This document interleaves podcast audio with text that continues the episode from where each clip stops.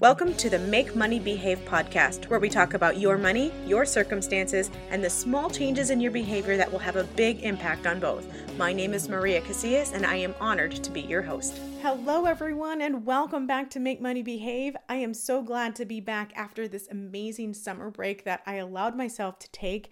I really, really appreciate those of you who reached out and were like, hey, um, I haven't heard from you in a while. What's going on? And um, I kind of missed some of those brain dumps that you've been dropping. How come, how come we're not actually hearing some of your insights? And I have no real excuse for you other than just to say I needed to take some time to reset, regroup, and reprioritize. So I appreciate all of you who understood that and still were checking in on me. I'm glad to be back. I am grateful that I have this platform to share with each of you who tunes in on a regular basis. And I'm excited to share with you what to expect as we move forward. I want to share with you a little bit about what we've been up to over here in our household. And I think it is uh, just kind of a, a good lesson for each of you as well. So, one of the things that we recently accomplished was getting our backyard done. Now, I bring up the backyard not as a bragging point because it certainly wasn't something that was super cheap, but because I want you to understand as we move forward, I'm going to be talking a lot about intentionality over rigidity. And when we talk about an abundance mindset versus a scarcity one, you're going to start to hear how I personally went through this transition and this transformation and figured out like where to, where it's okay to spend money as long as you have an intention behind it rather than just holding on to it and saving every last penny in in fear of scarcity. And this backyard project is a very good example of that. So I wanted to share with you a little bit about how we've been able to utilize it. So once we decided yes, we're going to spend this money, we figured out how to make that happen and then we just we pulled the trigger on the project itself. We could have waited a long time and thought, you know what? We could probably save a little bit over here and we could probably cut these corners over here. But what we decided to do was not get stuck in analysis paralysis and we just pulled the trigger when we knew we would be okay. Oh my gosh, you guys, that was a huge lesson that I didn't even intend to tell you about on this particular episode, but I am uh, because, as you may or may not know, all of the prices have skyrocketed in the last several months. Had we waited just three more months to sign the contracts that we needed to sign in order to get the project underway, it would have probably cost us about $30,000 more and would have taken about nine months longer. So I just share that with you because we could have cut some corners, yes, but it would have ended up ultimately costing us way more. And so sometimes it, it's okay to just take that leap of faith and trust your gut and just go with it. So, anyway, there is a story behind, uh, or packed into this pool thing. I wanted to let you know that my 14 year old daughter, she came up to me over the summer and said, Hey, mom, uh, you remember some of those resorts that we would go to in the last few summers? I said, Yes, honey, I do. She said, Could we go to one of those again? and I, I wanted to just you know, throw up a little bit, to be honest with you, because in my mind, I'm like, well, we just created kind of like a resort experience in the backyard. And in here, this, the little 14 year old is asking me if we can go spend even more money somewhere else and put money in those people's pockets. And instead of getting super defensive, I took a, st- a deep breath and I, I took a step back and I said, why don't you tell me what it is that you would like to go do at that resort? Well, of course, being a 14 year old, she wanted the chicken fingers that they sold at the poolside at this particular resort.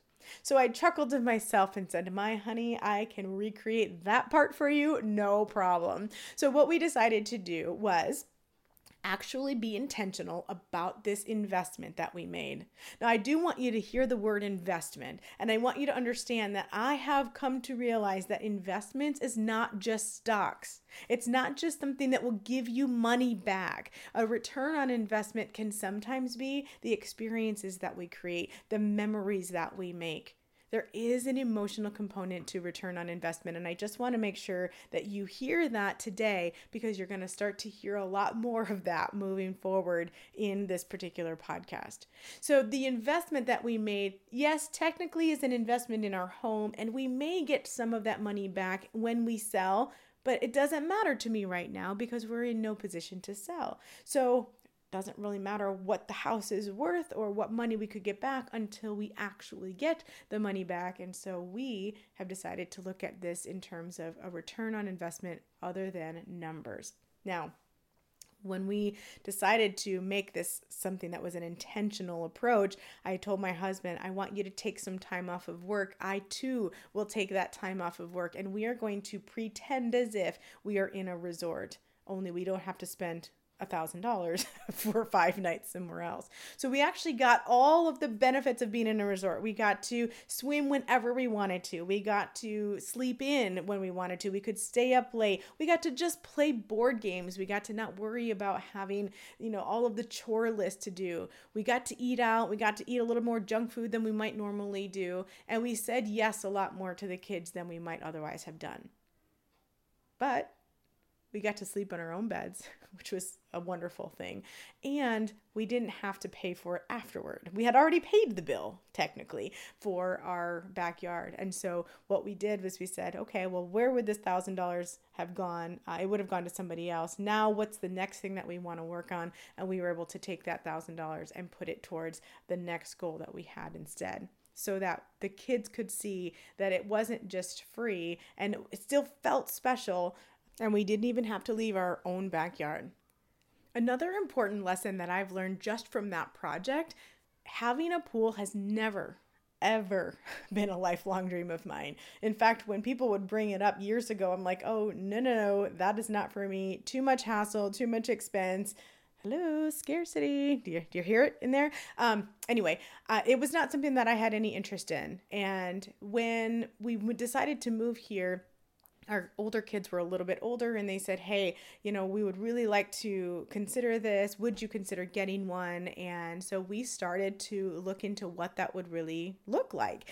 And I just want you to realize that sometimes when you're part of a family, it's important to really kind of tune in to what their dreams are too.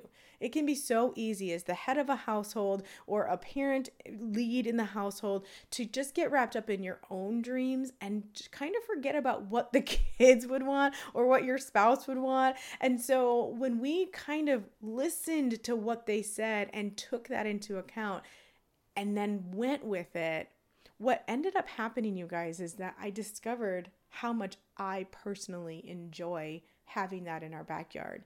Because it used to be when I would hear the words swim, that's only one word. When I would hear the word swim, I would conjure up all of this vision of having to bring the kids into a car, load them up, you know, make sure they're all sunscreened, make sure they all have their flip flops, and make sure that I have the credit card so I could swipe that card and, and go to the actual place. And if I was to pay the money, then I better stay for eight hours when everyone's crabby and I better have some lunch. And oh, I would just get exhausted thinking about it. Now I can just walk outside my back door, throw them into the pool for 20 minutes, let them get out all of their, you know, their their energy and they can come back in and they sleep better. And it's like, "Huh, that was actually pretty simple." And so, again, I just want you to know that it turned out to be a great benefit for me because not only can I do that for them and not have to worry about the chaos that goes along with the idea of swimming, I too get to just jump in anytime I just want to cool off and I can get back out. So uh, that might not be anyone else's dream. If you're listening to this and you're like, why does she keep talking about this backyard pool thing? It's not for me. We don't want that. I understand. I'm hoping that you can hear between the storylines that this is a lesson in getting other people on board with what it is that you want. And you might even discover what you thought you didn't need. Okay. So as we move, oh, oh, oh, there's also one more thing I need to tell you. I have recently pulled my daughter from the public school system. Now, I'm not going to go into all the reasons why I did that. That's really not important. What is important is the idea that I had zero intention of doing that for a really, really long time. In fact, when I finally did pull her, it was kind of with uh, gritted teeth. Like, I'm not sure I really am up for this because it doesn't feel like something that I would have signed up for, but it does feel like something that I'm called to. And that is important for you to hear too, because I think part of the biggest reason that I didn't want to do it is because I didn't know what I was stepping into. It was this giant unknown area. And I still, admittedly, don't know a lot about what I'm going to be doing, but I do have this sense of peace because I decided to surround myself with just a few people. You guys, I can tell you that when it comes to this whole homeschooling arena, there are a ton of people who are doing it and even more people who will give you an opinion about it. And I did not want to get so wrapped up in what everyone else was doing for their kids and what that looked like what I decided to do instead was think about who is one person that I have seen walk through this process, that I trust, and that I have seen good results from and then I can talk to that person. So I thought of a few of these individuals and then I kind of just went to them and got a little bit of information about what they were doing. And when I heard something that was in line with what I believed and what I wanted to do, in fact, it was kind of what I was already doing already. I just didn't know it, I didn't label it that way. I said, This is it. This is the route that I want to go. And then I just hooked arms with an individual and said, Would you mind mentoring me through this? She said, Not at all. And so that's how we're moving forward. I made sure that I did all of the checks, all the boxes that I needed to check in order to make sure everything was legal and done correctly in our state outside of that, I'm just using my creativity and, and really just going with it and trusting the process. If I can just know the next thing that I need to do, then I'm not really feeling this desire or this need to know the entire picture before I actually get going. So I bring that up for you as well because I want you to know that I am living through the process that I bring my clients through and the process that I talk to you about it's it's not always money based it's a lot of life lesson based um, and a lot of the things that i realized you might have heard some of the parallels as i was speaking that when we when i have clients come to me they oftentimes are looking for just one mentor who they trust and they've seen get results and they believe that they're in alignment with stuff that they're already wanting to do. And they're like, okay, now we're just going to lock arms and we're just going to move forward. And I don't know what the whole picture looks like, but I trust you and we're going to do this together. And so I just wanted to share that little bit with you as well because that was a development that happened just a few weeks ago as well. Okay, as I wrap this up, I want to tell you what to expect moving forward uh, as we continue to do some of these podcasts. I am going to be focusing, as I alluded to, much more on who we're becoming and the intentionality of our spending over rigidity. I realize how important goal setting is for people, but I have just realized that if you set a goal and you reach that goal, but haven't really paid attention to who you're becoming during that process, then you end up feeling very unfulfilled at the end of that goal.